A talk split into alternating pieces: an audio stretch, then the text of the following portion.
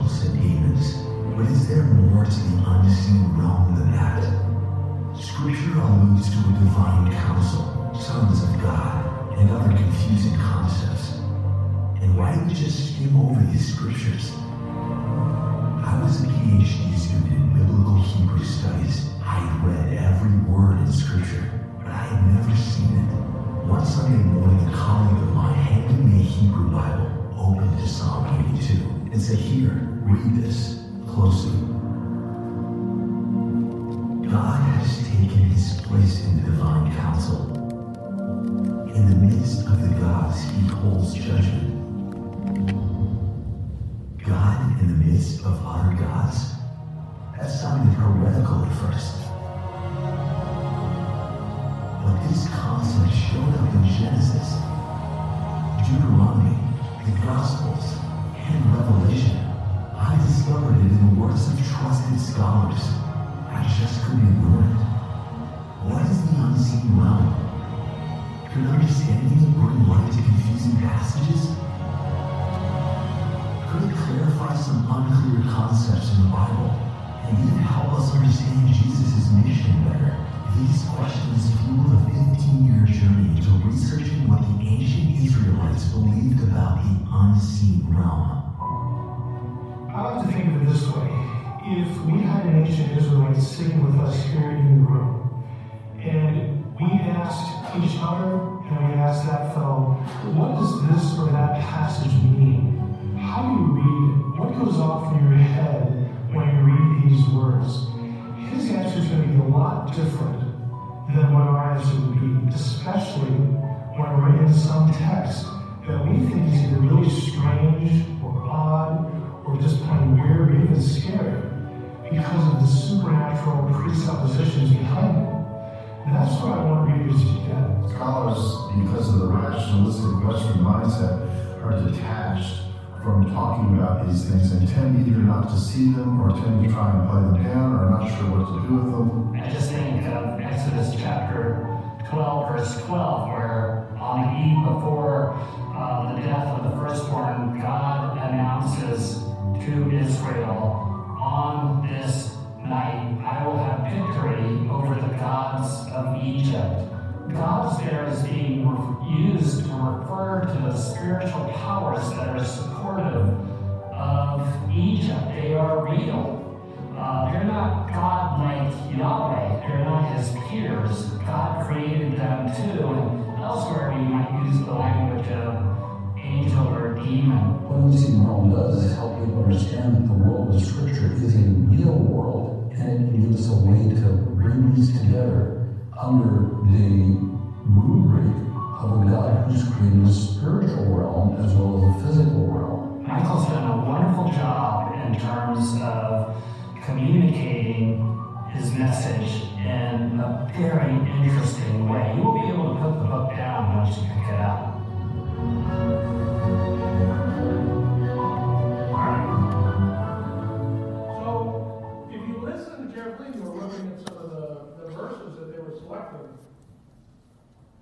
They are making a, a proposition regarding the spiritual realm and the, the spiritual reality that often I think we miss because of our secular Western perspective. Right? How do you really believe that there are spiritual beings in this room right now? I, I mentioned before bought this building, that uh, Noel Levy and I, we came in here and we prayed uh, quite often in the sanctuary, but we also, I think, had additional meetings where people came and prayed, and we prayed for the Spirit of God to be in here and for the demonic forces to leave. Specifically, demonic forces related to division. Okay? Division. And real stuff. Real stuff. And he, he's so correct when he says the was that there is this spiritual world. There is this spiritual reality. And as I say up there, we live in a reality that is comprised of both physical and spiritual beings, those who submit to God and His authority, and those who have rebelled against Him. This is what the Scriptures teach. Do you really believe it? As with my friend I uh, was a pastor of a large church, big church up in uh, Minnesota. You know, one of the things we talked about was this topic because he's getting a PhD in, uh, in the occult. He's getting it from a Christian institution, Southern Seminary. And uh, he's been spending a little bit of time, and he's a good, solid guy, so he knows exactly what he's having to deal with. But he's gone into, you know, uh, met with some of the wicked leaders. You know, wicked is a Satanism. It's it's not what is Satanism? It's wicked. Really is is just dealing with the black arts: earth, wind, fire, water. Okay, I mean, uh, but it's all very real. He said something I was thinking it was fascinating. He says that they will that uh, witches attend political events simply to be there to pray. They're praying for an outcome. Your prayer life? Got an active prayer life, according to what my friend said. But he said this, and this is the saddest thing to me. He's a pastor of a big church. He says the typical Christian is a deist. They don't really believe in prayer. When we pray, we believe that God hears and that God acts. We believe in the power of God. We believe in His sovereignty over this universe. You really believe in the physical and spiritual reality of what is our reality. Yes. We're going to be uh, taking a quick unpack of this and what I'm going to call the spiritual order. Take out your scriptures and encourage you to write some notes.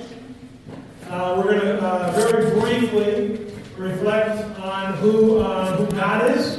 Hopefully, that's enough that's been said about God you're familiar with. That, uh, there's not a whole lot of new information, but start with just a simple text from the Hebrew Scriptures, Isaiah 45, found on page 425.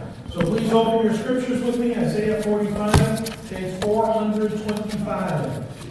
I'd like everyone to please open their scriptures. We are going to be looking at a lot of text quickly. So I will give you the page numbers. I want you to see it for yourself. Isaiah 45, page 425, including you two in the front pew. Mr. Uh, you two, all three of you open up the text. Let's see. Isaiah 45, page 425. And we're going to be uh, starting right at the top. And this uh, first part's going to uh, kind of shock you. Isaiah here is talking about Koresh, Cyrus, king of Persia at least a good hundred years before he was born. Okay? Isaiah 45, verse 1, it says, Thus says Adonai to his anointed Cyrus, whose right hand I have grasped, to subdue nations before him, to loose the belts of kings, to open doors before him, so that gates may not be shut. I will go before you, and make crooked paths straight. I will shatter bronze doors and cut through iron bars. I will give you treasures of darkness and hidden riches, of secret places, so you may know that I am Adonai, the God of Israel, who calls you by your name. For the sake of Jacob my servant, and Israel my chosen one, I have also called you by name, and I have given you a title of honor, though you have not known me. I am Adonai. There is no other. Besides me, there is no God. I will strengthen you, though you have not known me. That entire chapter is focused on the fact that God is God. The God of Israel is God. We talk about spiritual order. We need to understand that there is the created and the creator. God is the creator. All that exists comes from Him. We are created by God. This whole reality created by God. God is the creator and sustainer of all that exists. All right? And so as we begin, we need to understand that. That's why this passage is so amazing. Before Cyrus was born, God knew about him because he's a creator. He knows it all. And there are no other gods. There's no other creator being but God. Only him. No other. And just read the chapter if you want more backing on that. Turn with me to 1 Corinthians chapter 8. 1 Corinthians chapter 8 is a text 1 Corinthians chapter 8, verses 4 through 6. Let's read this together. 1 Corinthians chapter 8, page 1093. We're going to read this together. 1093. Verses 4 through 6. Together? Therefore, concerning the eating of sacrifices, we know that an idol is nothing in the world, that there is no God but one. For even if there are so-called gods, whether in heaven or earth, as indeed there are many gods and lords, yet for us there is one God, the Father, from whom all things and we exist for him, and one Lord Yeshua Messiah, for all things and we exist through him. Now, that passage is in our liturgy, and we read it from time to time. And that passage is amazing because what it basically says is that there is only one God, yet it speaks about there are many gods and many lords. You know, and this is what the little hint was, you know there are all kinds of passages that talk about the fact that there are many gods. But we just talked about the fact that there is only one God. Yet there are a number of passages where it talks about many gods. Turn with me to Psalm 82, which is the one he mentioned. Psalm 82, page 664. Psalm 82, page 664.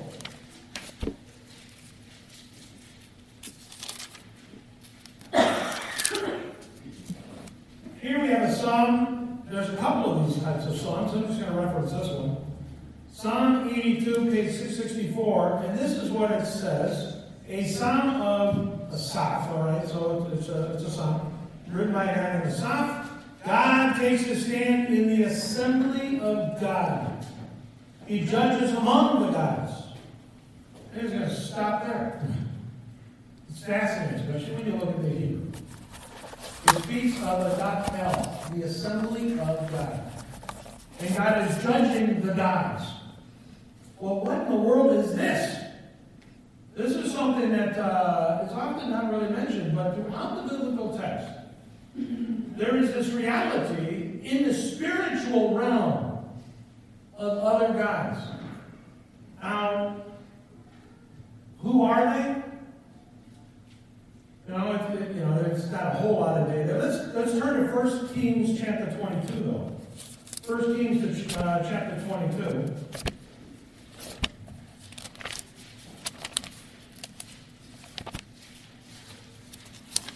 We don't know much about them specifically. 1 Kings chapter 22, verses 16 through 23. This is page 349. Page 349. Here we get a glimpse, a little bit of a glimpse of what's going on in the council. 1 Kings chapter 22, beginning in verse 16. I'm sorry, yeah, verse 16, page 349. Here, uh, this is, uh, you know, Ahab uh, is uh, wants to go to war, and he's asking for the prophet uh, for some for prophets, you know, to tell them whether or not he should go out, but to tell them they shan't. But then the king of Judah comes up, and uh, Jehoshaphat wants a prophet of God, okay, the God of Israel. So uh, in uh, verse 16 it says, But the king said, How many times must I speak these words, speak to me nothing but the truth in the name of Adonai? Then he, and this is the prophet uh, uh, Micah, Micaiah, then he said, I saw all Israel scattered on the hills as a sheep without a shepherd. Then Adonai said, These have no master, let each of them return home in peace. And the king of Israel said to Jehoshaphat, Didn't I tell you that he wouldn't prophesy good concerning me, only evil? Micaiah then continued, Therefore hear the word of Adonai. I saw Adonai sitting on his throne, with all the hosts of heaven standing by him on his right hand and on his left. Said, Who will entice Ahab to go up and fall on Ramoth Gilead? One suggested this and another that, until a certain spirit, Ruach, came forward and stood before Adonai and said, I will entice him.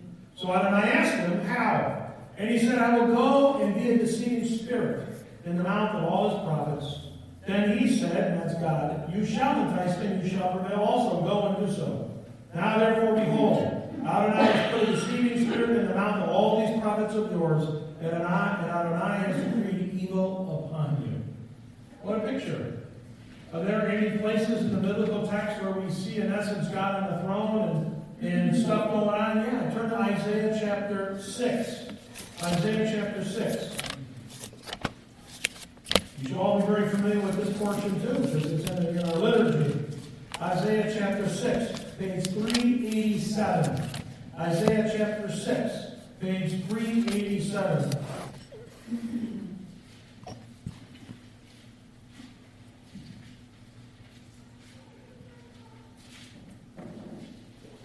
This text is written uh, um, really as an encouragement to the people, because the people are under a lot of duress, a lot of stress with uh, invasion and uh, opposition.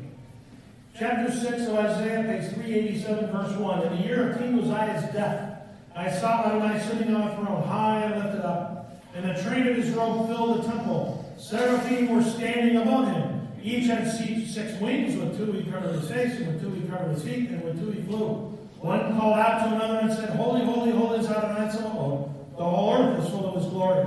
Then the posts of the door trembled at the voice of those who called, and the house was filled with smoke. Then I said, Woe to me, for I am. For I am a man of unclean lips, and I am dwelling among a people of unclean lips.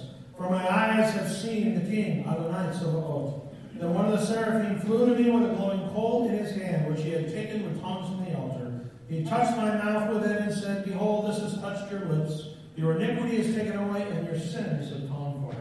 What a picture.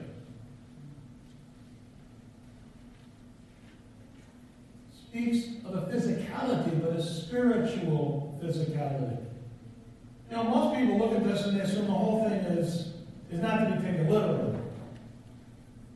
except for the scene pops up again and again and again. I want to go to one more text Job chapter 1. Job chapter 1. Job chapter 1, page 730. Job chapter 1, page 730.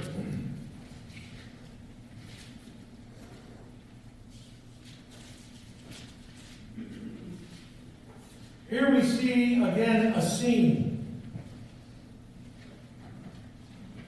Beginning in verse 6, 730, Job chapter 1, it says, One day the sons of God, the B'nai Elohim, B'nai Elohim, came to present themselves before Adonai, and Hasatan, the Satan, also came with them. Adonai said to the Satan, Where do you come from? The Satan responded to Adonai and said, From roaming the earth and from walking on it.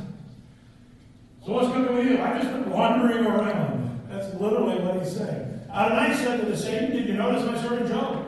There's no one like him on earth, a blameless and upright man who fears God and spurns evil. Then the Satan responded to Adonai, saying, Does Job fear God for nothing? What a positive, nice fellow. Can you not made a hedge around him, his household, and everything he has? You have blessed the work of his hands, and his possessions have increased in the land. But now stretch out your hand and strike everything that he has, and he will certainly curse you to your face.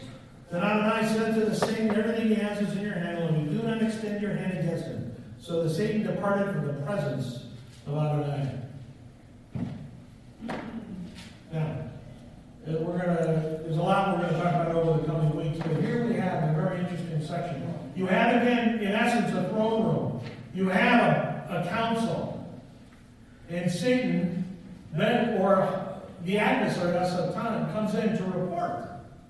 And in the process, God basically, because of his accusation, gives him freedom to, uh, to, do, to get involved in a negative way in the life of somebody who's a follower of God. You guys are going through the book of Job in the, in the sisterhood study. So you've been going through this. What I'm pointing out simply today is that this is not just some mythological picture. This is not just some uh, allegorical thing that's right. This is real.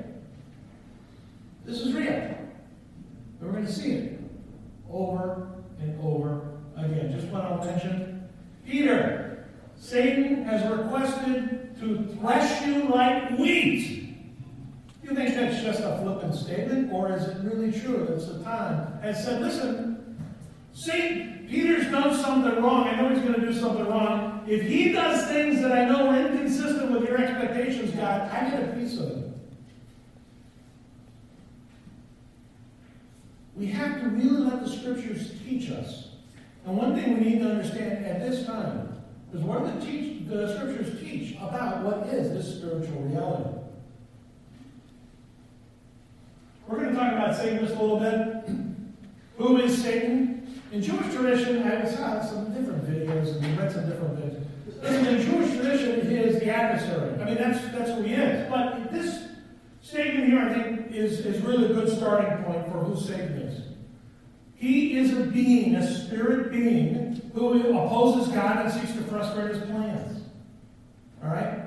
And he leads his people, God's people, into rebellion. He can do it, he tries to mess up God's plans. This is the simplest, basic, most easy to understand definition of who is Satan. He is referred to in the text as devil Lucifer. This is not exhaustive, okay? Devil Lucifer, serpent, angel like, roaring lion. We'll talk about it over the next coming weeks. But Satan means the adversary. All right, the devil is a Greek word translated basically the adversary. All right? We need to understand that the way he's presented within the text, he is against us. He is opposed to God. And if we're desiring to live our lives for God, if we are following God, he therefore is opposed to us. Last week we talked about the fact that he is opposed to Israel. He hates the Jewish people. Why is anti-Semitism always here? Did you hear? Over in uh, Oak Park, some high school kid was uh, airdropping uh, uh, swastikas in school. Why? Why is there anti-Semitism? Listen, you know the most anti-Semitic nation in the whole world, I think, is Japan. It's never had any sizable Jewish community. Why? They're also deeply Shinto and pagan in their, in their religious orientation. Every Jew they ever meet, they probably like. But Satan predisposes them to hate Jews because they don't know it. It's satanic. Satan is opposed to God and his plans. He is the adversary. Do you understand him like that, or is he just some pointy tailed dude that comes out at Halloween or in comics? It's definitely not that. Definitely, he's an angel of light. He's a cherub. No, he is. He is a, a, a high, was a high official in God's counsel. Because there is some separation, some, some hierarchy, which I'm not going to go into here. And he rebelled. Thank you, Lord. I'm going to stay with that slide for a moment. I want you to look at some text. Turn with me to Isaiah chapter 14. Isaiah chapter 14. We're going back to that. Isaiah 14.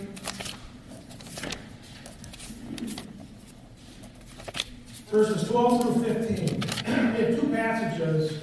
I don't know if able to both. Isaiah 14, and Ezekiel 28. In these passages, the author is writing against two different earthly kings. One is the king of Tyre, which is uh, Ezekiel 28. The other is the king of Babylon. Both, in both instances, you see a comparison. He's making a comparison between these two kings who are going to be judged because of their arrogancy a comparison with Satan. That's exactly what's going on here in this passage. So on your own, read it, Isaiah 14, 12 through 15, Ezekiel 28, 11 through 19. But take a look, at Isaiah 14, 12 through 15, page 395. Page 395. All right? It says in verse 12, How you have fallen from heaven, O Daystar, son of the dawn. How you are cut down to the earth. You who made the nations prosper, you said in your heart, I will ascend to heaven. I will exalt my throne above the stars of God. I will sit upon the mountain of meeting. In the uttermost parts of the north, I will ascend above the high places of the clouds. I will make myself like Elyon.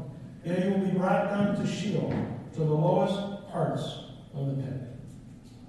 So here we have in this text, just very quickly, a short description of where Satan came from which was a cherub in the council of God, and because of arrogancy and pride, tossed.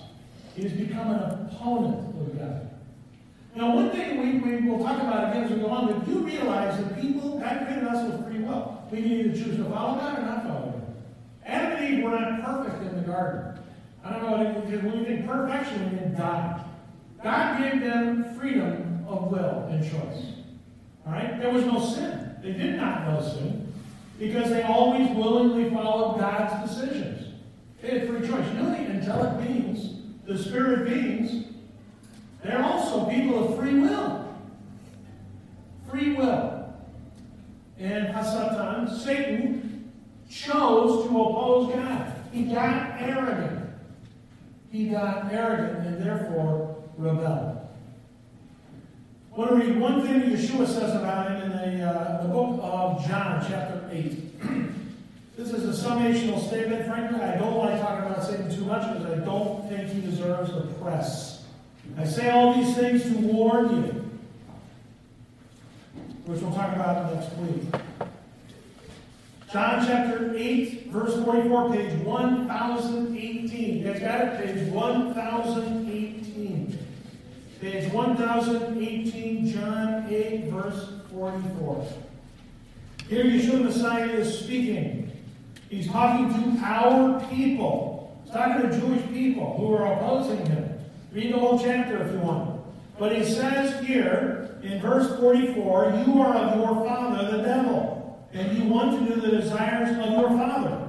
He was a murderer from the beginning, and he does, and does not stand in the truth, because there is no truth in him. Whenever he speaks lies, he is just being himself, for he is a liar and the father of lies. This is who Hasatan is. Murderer. Now, uh, one way of understanding that is because of his influence and his opposition to God, he leads to the, to the death of people. You know, did God intend for us to die as human beings? It doesn't seem to be the case, but because sin came into the world, death came into the world, Romans talks about that, therefore he's the father of death, because he messed it all up in the garden. He deceived, another form of lying, Adam and Eve. He is the father of lies, and he is a murderer. That's what our Messiah Yeshua says about him. Now, everything I said, though, doesn't make any difference, or doesn't matter at all you don't believe in it. You know, people always come up to me, not everybody, but some people come up and say, you, am I going to hell? And I, do you believe in hell? No, then you can. if you really don't believe in a spiritual world, it's your business, then certainly you don't care about anything you say. But if you say, nah, I believe in it, then I hope you're going to be paying attention for the next couple of weeks. Because the whole point of what we're talking about is the fact that this is real. And I believe we as a community, we have been impacted by it in the last couple of years. Just like when we bought the joint and we ex- exercised the demonic and, and uh, spiritual beings that were here, some of them crept back in. You know how some of them come in? With some of you. And even me. We're going to talk about that as we go along. It's a great text. You don't even have to look this one up, it's on there, right? James 4 7. Submit to God, resist the devil, and he will flee from you. We're going to unpack that next week. If we allow sin in our hearts, God will not hear our prayers. If you allow sinfulness to be in your life, you attract a Satan and, and his, his minions. You gotta understand it. That's what the text talks about. We'll talk about it next week. All right? I want to encourage you to keep in mind the following. Do you accept that we live in a reality that is comprised of both physical and spiritual beings? Was it Saturday, Sunday night? Wait, no. Tuesday. Happens too often. This, this killing that took place in, in Thousand Oaks. This veteran, military veteran, you know, went and killed 12 people. How did that happen? They said he was mentally ill or whatever. You know, don't you think that there's just a little bit too much of that goes in? Don't you think there's just maybe satanic influence, demonic influence? Think about it. The Spirit of God brings love and health and wholeness. What does Satan do? He destroys. He's a murderer. He's a liar. We live in a world today where people don't believe in the supernatural unless it's like Halloween, the movie. Hopefully, in your life, you stay far away from anything to do with what is ungodly. You're submitted to God. You know the difference between what God wants and what everybody else wants. And you submit to God and follow Him. In doing that, you resist the devil. You resist all the supernatural forces of evil. You resist them. They flee from you. They don't want to do anything to do with you. That's what I encourage you to consider. That's what I encourage you to consider. But if you don't accept that this reality exists, you're setting yourself up for trouble. And the last statement here do you understand that in spiritual warfare there can be no neutrality? Neutrality basically means, yeah, I believe in God, but I don't take it all that seriously. I mean, I, I mean, not to get anybody particularly mad at me, but Halloween is, is an act of neutrality. What am I going to do with it? You know, watching horror films, it's an act of neutrality. It's no, nothing God honoring about seeing some psychopath chop people up into little pieces. How's that God honoring? We have to think differently. The world in which we live is getting more and more messed up. And you know what? It's demonic. It's a spiritual war going on. Are you on God's side? Because if you're not on God's side, there actually is no neutrality. You're actually on the wrong side. Keep that in mind. Questions, talk to me afterwards. Let's close with a word of prayer as we conclude with a couple of songs very fitting for what we talked about this morning. God, we thank you for the fact that you are God, that there is no one. You created all things. You've given all your creation the freedom to choose. We recognize that not all your creation chooses to follow you. We ourselves do. This morning, God, I know I want to follow you with all my heart, mind, and soul. I don't want to turn to the right or the left. I want to stay on your path. God, help us all to have that commitment for you. Help us all to be committed to you above and beyond all. That we might indeed resist the devil so that he flees from us. And God, I pray that this morning, that in this community, in this facility, in this work, that you are honored, that all who oppose you are gone, banished, not to interfere, not to influence. We thank you for your kingship over our lives and over this place. We proclaim it this morning in Yeshua's name.